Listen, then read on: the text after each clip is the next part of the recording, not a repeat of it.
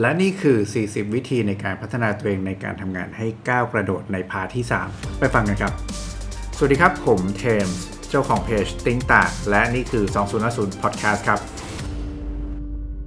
สวัสดีครับ ยินดีต้อนรับเข้าสู่ 2050 Podcast นะครับ Podcast ที่จะช่วยคุณรื้อค้น และสร้างตัวตนขึ้นมาใหม่ให้พร้อมสำหรับการทำงานในโลกอนาคตนะครับ วันนี้อยู่กับเทมส์เหมือนเดิมนะครับผู้เขียนหนังสือเมื่อการทำงานหนักไม่ใช่คำตอบของ ความก้าวหน้านะครับ ก็หากันได้ที่ร้านหนังสือชั้นนำทั่วไปนะฮะก็วันนี้เรายังอยู่ในหัวข้อ 40 วิธีพัฒนาตัวเองในการทำงานใน part ที่ 3 นะครับสำหรับคนที่ยังไม่ได้ฟัง part ก่อนหน้านี้นะครับ ก็สามารถไปฟังได้ใน EP ที่ 160 นะครับและ 161 นั่นเองก็จะเป็นตั้งแต่ข้อ 1 นะครับ จนถึงข้อ 20 นะครับ วันนี้ก็จะเป็นพาร์ทที่ 3 และเราจะเริ่มตั้งแต่ข้อที่ 21 จนถึงข้อที่ 30 นั่นเองนะครับ เพื่อไม่ให้เป็นการเสียเวลาเราไป ลุยต่อกันเลยนะสำหรับข้อที่ 21 นะครับ สิ่งที่ถ้าเราทำได้แล้วจะทำให้เราทำงานได้ฉลาดหรือว่าทำงานได้ productive มากขึ้นนะครับ ก็คือพยายามจัดโต๊ะทำงานในแบบที่คุณชอบครับทำไมอะนะเพราะว่าจริงๆแล้วโต๊ะทำงานเนี่ยผมเชื่อว่าเป็นสิ่งเป็นสถานที่เลยนะ ที่เราจะต้องอยู่กับมันเกือบทุกวันเลยครับ เราก็ต้องอยู่กับมันไปอีกนานเลยอะ เพราะฉะนั้นน่าจะดีกว่าไหมครับ ถ้าเราได้อยู่ในพื้นที่ที่เรารู้สึกว่าเรามีความสุขที่ได้อยู่ครับ น่าจะดีกว่าไหมครับ ถ้าเราสามารถตกแต่งนะหรือว่าเอาสิ่งที่เราชอบเนี่ยนะครับ สิ่งที่มันสร้างแรงบันดาลใจเนี่ยสามารถเอามาตั้งไว้ที่ที่ทำงานของเราได้นะครับ ยิ่งถ้าทุกคนถ้าพวกเราสามารถทุกคนทำงานที่บ้านเนาะใครทำงานที่บ้านเนี่ยโอ้นี่ง่ายเลยนะครับ สามารถเอาสิ่งที่ตัวเองชอบเนี่ยเอามาตั้งไว้ได้บางคนชอบดอกไม้ชอบต้นไม้บางคนชอบอะไรอะ โมเดล figure ต่างๆ ก็ตั้งไว้เลยอย่างโต๊ะเทมนี้ก็จะมีทั้งโอ้โหโมเดล figure หนังทรงหนังสือโปสเตอร์อะไรเต็มไปหมดเลยนะครับโต๊ะที่บ้านเนาะส่วนใครทำงานที่ออฟฟิศใช่ไหมครับ ก็ถ้าคุณสามารถจัดโต๊ะได้ก็ลองดูนะครับ หรือแม้กระทั่งว่าคนที่อาจจะเป็นแบบทำงานใน co-working space เนี่ยคุณก็สามารถพกของที่มันสร้างแรงบันดาลใจเหล่านี้ติดตัวไปได้ แล้วก็ไปตั้งที่โต๊ะได้เหมือนกันบางคนอาจจะบอกว่าฉันเอารูปครอบครัวอะไรอย่างงี้นะฮะ มาตั้งที่โต๊ะอ่าพกติดตัวไปเอามาตั้งที่โต๊ะอะไรเงี้ยนะครับ ก็เป็นอีกหนึ่งวิธีการที่ทำให้เรารู้สึกว่า เฮ้ย เราอยากทำงานให้ดีอยากมีพลังในการทำงาน เพราะว่าเราได้อยู่ในสภาพแวดล้อมที่เรารู้สึกว่ามันสร้างแรงบันดาลใจให้กับเรานะครับ นี่คือข้อที่ 21 นั่นเองนะครับ ถัดมาข้อ 22 ครับ เรายังอยู่ในหมวดเรื่องของสภาพแวดล้อมเนาะต้องบอกว่ากลับมาที่โต๊ะทำงานอีกแล้วนะข้อ 22 คืออยากให้ทุกคนจัดโต๊ะทำงานให้เป็นระเบียบเสมอนะครับคำว่าเป็นระเบียบเสมอหมายถึงอะไรหมายถึงว่า เราควรจะวางของในที่ที่ควรวางอะแบบเดิมทุกๆวันนะครับ จัดงานให้เป็นหมวดหมู่นะเมื่องานทุกอย่างหรือว่าของทุกอย่างที่มันอยู่บนโต๊ะเนี่ยมันอยู่ในที่ที่มันควรจะเป็นในทุกๆ วันเนี่ยนะครับ เราจะประหยัดเวลามากเลยทุกคนในการที่จะมาหาของบนโต๊ะ หางานบนโต๊ะนะครับแป๊บเดียวเราก็จะหยิบเจอได้แหละเพราะว่าอะไรเพราะเรารู้อยู่แล้วว่าเราจัดการสิ่งของที่อยู่บนโต๊ะเนี่ยเราจัดการมันอย่างไรนะครับ นี่คือวิธีการประหยัดเวลาได้เป็นอย่างมากเลย คือหลายครั้งเนี่ย เราบางทีเราอาจจะไม่ได้จัดโต๊ะนอนแล้วคือพอมันทับถมทับถมกันไปเรื่อยๆนะครับงานมันจะกองเยอะขึ้นเรื่อยๆนะเพราะฉะนั้นการจะกลับมาหางานมาจัดสรรงานเนี่ยมันจะใช้พลังงานสมองเยอะมากเลย แถมบางทีคุณอาจจะหงุดหงิดด้วยนะในการที่ต้องมาหาของเราเนี่ยนะครับพอหงุดหงิดแล้วเนี่ยการทำงานก็ยังไงฮะไม่ดีถูกไหมคุณก็จะมีความแบบคุณมัวอยู่ในใจอย่างเงี้ยไม่โฟกัสนะครับไม่มีความสุขในการลงมือทำด้วยนะครับเพราะว่า ต้องมาเจอกับไอ้ปัญหาเล็กๆน้อยๆเราเนี่ยซึ่งจริงๆเราสามารถจัดการได้ในทุกๆวันของเราเท่านั้นเองนะครับนี่คือข้อที่ 22 นะครับจัดโต๊ะทำงานให้เป็นระเบียบนะถัดมาครับข้อ 23 ครับงานที่ควรทำเป็นอันดับแรกนะครับคราวนี้เรื่องเป็นของ prioritization แล้วนะงานที่ควรทำเป็นอันดับแรกคือ งานที่สำคัญครับ บวกด้วยเร่งด่วนนะครับคือต้องเป็นงานที่สำคัญนะครับเป็นงานที่เร่งด่วนนะครับ แล้วก็อีกอันหนึ่งที่ขาดไม่ได้ครับ คือคนอื่นทำต่อไม่ได้ ถ้าไม่ได้งานจากคุณครับ อันนี้คืองานที่คนทำเป็นอันดับแรกนะครับ ซึ่งเธอไม่ได้นับว่าเรื่องนี้มันคือถ้าเอาตามหลักการจริงๆแล้วนะงานที่ทุกคนควรจะต้องโฟกัสกับมันมากที่สุดเนี่ยมันคือเป็นงานที่สำคัญแต่ไม่เร่งด่วนนะครับ เพราะว่าเมื่อไหร่ที่เราพูดถึงว่ามันเป็นเรื่องเร่งด่วนหมายความว่ามันเป็นสิ่งที่เราไม่ได้วางแผนไว้ เนาะแล้วก็เมื่อเราไม่ได้วางแผนไว้เนี่ยหมายความมันเป็นงานแทรกเสมอ มันเป็นงานที่คนอื่นเนี่ยเอาเข้ามายื่นให้เราเสมอนะครับ ซึ่งแน่นอนมันทำให้งานที่เราวางแผนไว้เนี่ยมันมีปัญหางานระยะยาวงานกลยุทธ์ต่างๆ มันมีปัญหานะครับ ซึ่งแต่ว่าในทางปฏิบัติแล้วเนี่ยไองานเหล่านี้แหละก็เป็นงานที่เราต้องทำเป็นอย่างแรกอยู่ดีเนาะสำคัญเร่งด่วนนะครับ และที่สำคัญมากกว่าคือ คนอื่นจะทำงานต่อไม่ได้ ถ้าไม่ได้งานจากคุณนะครับ ไอ้คำว่าคนอื่นทำต่อไม่ได้ถ้าไม่ได้งานจากคุณเนี่ยมันมีความหมายก็คือว่ามันเป็นงานที่มันไม่ได้เกี่ยวข้องแค่ตัวคุณเองคนเดียวครับ แต่มันเป็นงานที่เกี่ยวข้องกับคนรอบตัวนะครับ เมื่อมันยิ่งเกี่ยวข้องกับคนรอบตัวมากเท่าไหร่เนี่ยหมายความว่า Impact มันยิ่งมีเกิด Impact ในวงกว้างมากขึ้นเท่านั้นนะครับตามหลักแล้วในองค์กรเนี่ยเขาคงไม่เอาคนหลายคนมาทำงานที่มันไม่มีมูลค่าหรอกถูกไหมครับเพราะฉะนั้นยิ่งคนเยอะงานมันยิ่งมีมูลค่า ยิ่งเกิด Impact มากเพราะฉะนั้นเนี่ยงานไหนที่มีคนต้องรับไม้ต่อจากคุณเยอะๆเนี่ยนะ อันนั้นสำคัญแน่ๆนะครับเพราะมี Impact มากเนาะอันนี้ข้อ 23 นะครับ ถัดมาครับข้อ 24 ครับคราวนี้เป็นเรื่องของการ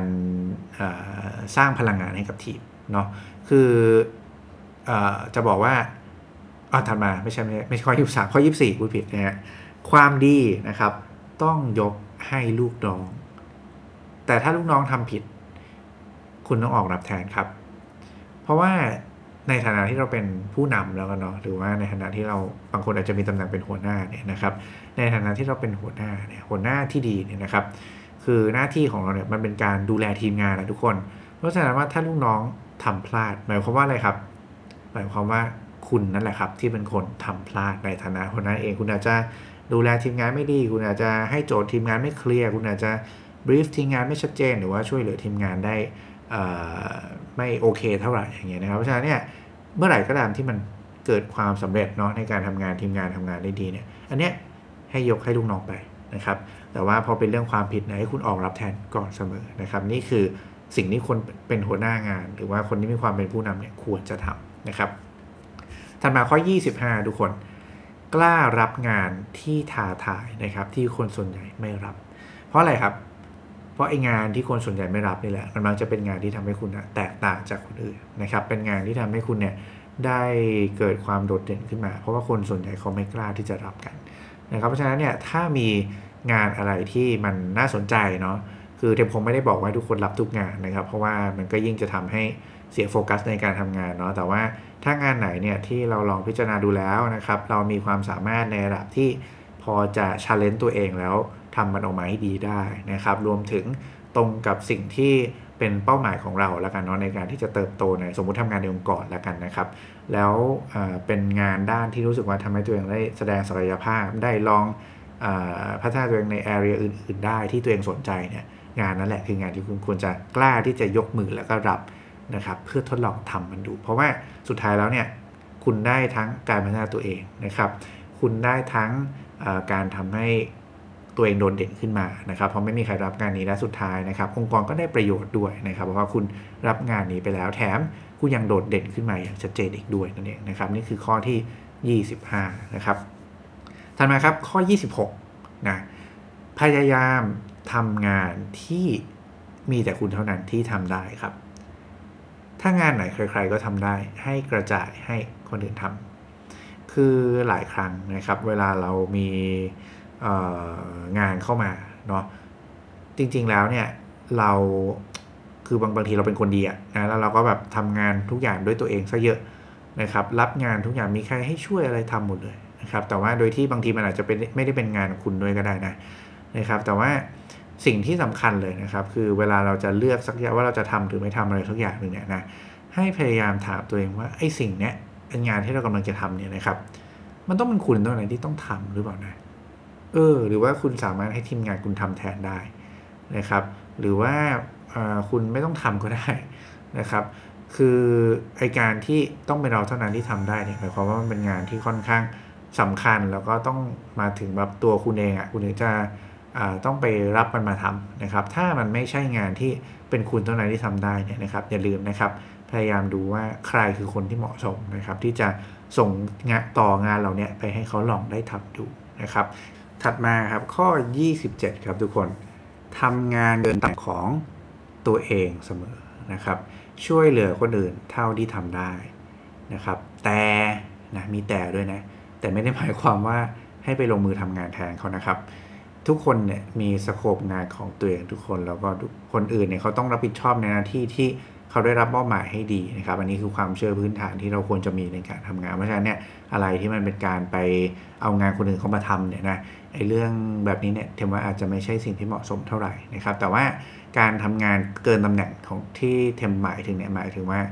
คือเวลาเราดูในการทำงานใช่ไหมครับ ทุกคนจะมี job description job description ของตัวเองเสมอนะครับว่าเอ๊ะหน้าที่ของคุณคืออะไรนะแต่ว่าในการทำงานจริงเนี่ยครับว่า job description เนี่ยนะครับ จริงๆแล้วมันแทบจะเป็นมินิมัมของสิ่งที่คุณควรทำด้วยซ้ำนะครับ อะไรที่มันอยู่ในเรื่องที่เกี่ยวข้องกับงานของคุณเนี่ยแล้วนอกเหนือจาก job description ที่กำหนดไปเนี่ยนั่นนะครับคือสิ่งที่คุณควรจะทำเพิ่มเติมต่อไปด้วยซ้ำหรือว่าถ้าให้ดีนะครับไอสิ่งที่คุณคุณควรจะทำหรือว่าฝึกเพื่อที่จะพยายามทำให้ได้เนี่ยก็คืองานที่หัวหน้าคุณทำนะครับเออพูดง่ายว่างานไหนที่หัวหน้าคุณทำอยู่เนี่ยคุณก็ควรจะทดลองทำ ต่อไปให้ได้ด้วยเหมือนกันเพราะว่าหากคุณต้องการจะเติบโตไอ้นั่นแหละคือสิ่งที่คุณต้องไปทำต่อในอนาคตนะครับแล้วก็ในการทำงานจริงๆอะคนที่พร้อมที่จะเติบโตเนี่ยนะคือคนที่ดัน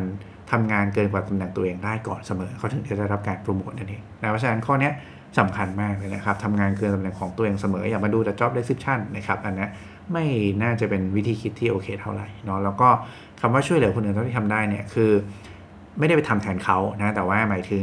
คอย support คอยให้กำลังใจหรือว่าอะไรที่พอแบบช่วยทำให้การทำงานของคนอื่นเขาเร็วขึ้นได้ เช่นคนอื่นมาขอข้อมูลข้อมูลอะไรเงี้ยsupport ได้ก็ support เต็มที่นะครับ แต่ไปทำงานแทนเขาเนี่ย อันเนี้ยอาจจะไม่โอเคจริงๆนะ เพราะเทมรู้สึกว่าทุกคนมีหน้าที่ของตัวเองที่ทำให้ดีครับ แล้วการที่เราไปเอาเวลาตัวเองไปช่วยเหลือคนอื่น ทั้งที่มันเป็นงานหลักของคนอื่นเนี่ยนะครับ คุณลองคิดดูนะว่า คุณก็มีหน้าที่หลักของตัวเองนะครับ หน้าที่ของคุณนะแล้วใครจะมาทำหน้าที่ของคุณนะครับ เพราะฉะนั้นเนี่ยน่าจะดีกว่านะครับ ถ้าให้คนที่ต้องการความช่วยเหลือนั้นนะนะครับ ได้ลงมือทำงานของเขาให้ดีเนาะโดยที่เราพยายาม support ในด้านอื่นๆให้เขาสามารถทำงานได้ไวขึ้นนะครับ ส่วนหน้าที่ของเรานะครับ ก็ลงมือทำหน้าที่ของเราให้เต็มที่ด้วยนั่นเองนะครับ จริงๆเวลาพูดถึงวิธีการช่วยเหลือคนอื่นที่ดีที่สุดอะ นะเทมว่ามันคือการที่เราทำงานของตัวเองให้ดีที่สุดนี่แหละครับ เพราะว่างานของเราเนี่ยมันจะกระทบกับคนรอบข้างเสมอเนาะแค่เราลงมือทำงานของตัวเองให้ดีเนี่ยแค่นี้ก็นับว่าเป็นการช่วยเหลือคนอื่นที่ดีมากที่สุดแล้วเหมือนกันนะครับ อันนี้เป็นสิ่งที่เทคิดว่าเหมาะสมแล้วกันเนาะในการที่ลงมือทำงานนะครับถัดมาครับข้อที่ 28 ทุกคน อ่อนน้อมถ่อมตนและเป็นคนสุภาพ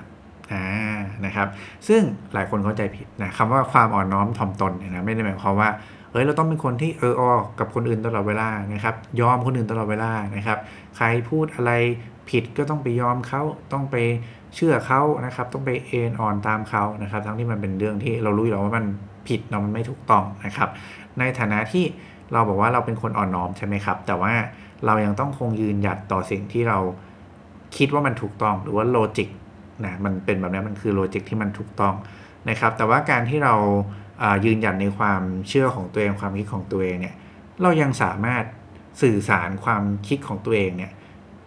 โดยยังให้ความเคารพกับคนอื่นได้ทุกคน ถึงแม้ว่าเราจะมีความเห็นที่แตกต่างกันก็ตาม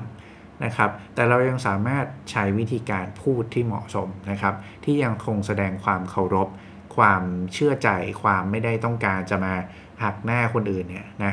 แล้ว ออกมาได้นะครับนี่แหละคือความอ่อนน้อมถ่อมตนและความเป็นคนสุภาพ เรียกง่ายว่าเป็นคนมีมารยาทนะนะครับ นี่คือข้อที่ 28 นะครับต่อมาครับข้อ 29 การทำงานที่ใช้เวลานานนะครับ แต่งานมันไม่เสร็จตามลิสต์ที่คุณตั้งไว้เลยเนี่ยนะ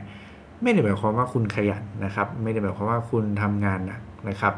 คือคุณอาจจะทำงานหนักอะใช่นะครับ แต่ว่าไอการทำงานที่คุณทำเนี่ยนะไม่ได้หมายความว่าคุณทำงาน ดีเลย คุณทำงานมีประสิทธิภาพคุณ productive อะไรเงี้ยมันไม่ใช่แบบนั้นเลยนะครับ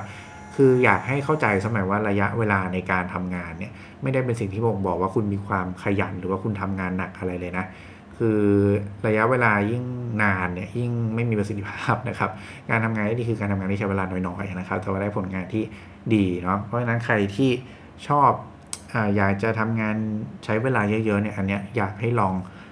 เปลี่ยนแนวคิดดูว่าทำไงให้ทำงานได้น้อยสุดดีนะครับ ใช้เวลาน้อยสุดเราได้ผลลัพธ์มากสุดเนี่ยนี่ควรจะเป็น mindset ตั้งต้นในการทำงานของการทำงานที่มัน productive นะครับนี่คือข้อที่29นะครับถัดมาข้อ 30นะครับข้อสุดท้ายสำหรับ EP นี้แหละนะข้อ 30เนี่ยเทมต้องการจะบอกทุกคนว่าในช่วงที่เราเริ่มต้นทำงานใหม่ ๆนะครับ การตั้งใจทำงานที่ได้รับมอบหมายให้มากทำให้เยอะเนี่ยดีมากเลย นะคือเวลาเราเป็นคนที่เริ่มเข้าสู่การทำงานใหม่ หรือว่าเราเพิ่งจะโรเทหรือว่าเราเพิ่งจะย้ายบริษัทอะไรก็แล้วแต่นะครับหรือเป็นเด็กใหม่ในที่ทำงานเนี่ยการที่เราเริ่มเข้าสู่การเรียนรู้สิ่งใหม่ๆเนี่ยยิ่งทำเยอะยิ่งดีนะครับแต่ว่าพอถึงจุดจุดหนึ่งจุดจุดหนึ่งแล้วนะที่เราเริ่มเข้าใจงานของตัวเองในระดับหนึ่งนะครับ ทุกคนการทำแบบนั้นเนะ่ยถือว่าอาจจะไม่ใช่สิ่งที่ทำให้ตัวเองเติบโตได้เท่าไหร่ นะครับแต่สิ่งที่คุณควรจะทำคืออะไรครับ คือการแบ่งเวลาทุกคนไปศึกษาเรื่องใหม่ๆนะครับ ไปลองลงมือทำสิ่งใหม่นะครับ นอกเวลาการทำงานอะนะคือในช่วงที่คุณเริ่มต้นเข้าสู่การศึกษาเรื่องใหม่ๆเนี่ยบางทีคุณอาจจะโฟกัสมากเลยเนาะเอาเวลานอกงานมาทำ OT มาศึกษาเรื่องเกี่ยวกับงานที่คุณสนใจอยู่ตรงหน้าเนี่ยจนเยอะแยะไปหมดใช่ไหมครับ แต่พอถึงจุดหนึ่งที่คุณรู้สึกว่าคุณทำได้ดีแล้วเนี่ย งานขอแค่ให้จบในระยะเวลาที่มาตรฐานเท่านั้นนะครับ ถ้าทำได้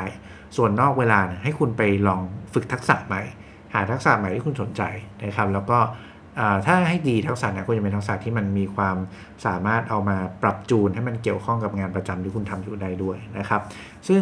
การเอาไปเอาเวลานอกเนี่ยไปทำงาน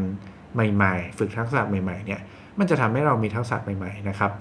กลับไปทำงานเดิมของเราได้นะครับ ในงานประจำของเราได้เนี่ย ซึ่งสิ่งนี้เลยแหละ ที่จะทำให้เรากลายเป็นคนที่เก่งแบบก้าวกระโดดมากขึ้นตามไปด้วย เพราะว่าเราได้ฝึกทักษะอื่นๆเต็มไปหมดเลยอะนะครับ ที่มันไม่ได้อยู่ในทักษะในงานประจำของเราเลยนะครับ นี่คือข้อที่ 30นะครับ ก็เป็นข้อสุดท้ายสำหรับ EP นี้นั่นเองนะครับ ก็หวังว่าจะเป็นประโยชน์นะครับ ก็ถ้าใครชอบนะครับยังไงก็อย่าลืมกด ติดตามนะครับ2050 Podcast กันไว้ด้วยนั่นเองนะครับ ก่อนจะจากกันไปนะครับวันนี้เทมมีของขวัญพิเศษสำหรับผู้ฟัง 2050 Podcast และแฟนเพจติ้งต่าง by เทมเท่านั้นมาให้นะครับ ต้องบอกว่าคนที่สนใจในการพัฒนาตัวเองเนี่ย โดยเฉพาะอย่างยิ่งทักษะด้านการสร้างนวัตกรรมนะครับสามอย่างไม่ว่าจะเป็นดีไซน์เทคโนโลยีหรือว่า business นะครับ มันมีแพลตฟอร์มเรียนออนไลน์อยู่แพลตฟอร์มหนึ่งชื่อว่า Future Skill นะครับ ซึ่งทำให้ทุกคนสามารถเข้าถึงการเรียนรู้ต่างๆ ได้นะครับ โดยวันนี้เทมจะมีโค้ดลดกว่า 50%มาให้กับทุกคนนะครับ ถ้าใครสนใจฟังกันดีๆ แล้วเตรียมจดกันไว้ด้วยนะครับ Future Skill เนี่ยเขาจะมีรูปแบบการเรียนให้กับทุกคนได้เลือกเนาะ เป็น 2 แบบแล้วกันแบบแรกก็คือการเรียนเป็นรายปีนะครับคุณจ่ายแบบบุฟเฟ่เลยนะจ่ายครั้งเดียวเรียนได้ทุกคอร์สที่คุณสนใจในแพลตฟอร์มเขานะครับ อันนี้คือแบบที่ 1 แบบที่ 2 คือคุณก็เลือกเป็นคอร์สเรียนคอร์สที่คุณสนใจเท่านั้นนะครับ เป็นคอร์สคอร์สไปนะครับ คราวนี้เตรียมฟังโค้ดโปรโมชั่นสำหรับชาว 2050 Podcast และติ่งทางดีๆนะครับสำหรับผู้ที่สนใจบุฟเฟ่แพ็กเกจนะครับ เรามีโค้ดลด 50% จากราคาให้กับทุกคนนะครับ โค้ดนี้คือ A F F X T H I N K นะครับ เป็นตัวใหญ่ทั้งหมดนะ อีกครั้งหนึ่งนะครับ A F F X T H I N K เป็นตัวอักษรตัวใหญ่ทั้งหมดนะครับ ลด 50%จากราคาขายเทมจะทิ้งลิงก์เอาไว้ใน description ด้วย หรือว่าในคอมเมนต์นะกันนะครับ ก็ให้ทุกคนไปกดแล้วก็จะมันก็จะกรอกโค้ดนี้โดยอัตโนมัติเลย นี่คือลด 50%เลยนะ จากบุฟเฟ่แพ็กเกจนะครับคราวนี้แบบที่2เนาะแบบการเรียนเป็นรายคอร์สนะครับถ้าทุกคนต้องการจะเลือกเรียนแค่บางคอร์สเท่านั้นเนี่ยโค้ดที่เอาไปใช้ได้นะครับลด 100 บาทจากราคาขายนะครับโค้ดที่ว่าคือ A F F X T H I N K 1นะอีกครั้งหนึ่งนะครับ A F F X T H I N K 1 ทั้งหมดเป็นตัวอักษรใหญ่เหมือนกันนะครับ นี่คือโค้ดลด 100 บาทจากราคาขายเมื่อเลือกเรียนเป็นหลายคอร์สนะครับ เช่นเดียวกันเฮมก็จะทิ้งลิงก์เอาไว้ในด้านล่าง description รวมถึงในคอมเมนต์ด้วยนะทุกคนสามารถมากดแล้วมันก็จะเติมโค้ดให้กับทุกคนอัตโนมัตินั่นเองนะครับ ยังไงถ้าสนใจเนี่ย ก็ลองไปใช้กันดูหวังว่าจะทำให้เข้าถึงการเรียนรู้ทักษะใหม่ ๆ ได้ ในความสบายกระเป๋าที่มากขึ้นเนาะแล้วก็ได้ทดลองเลยอะไรหลาย ๆ อย่างนั่นเองนะครับสำหรับวันนี้ก็ประมาณนี้นะครับ เดี๋ยวไว้เจอกันใหม่ในครั้งถัดไปครับ ขอบคุณและสวัสดีครับ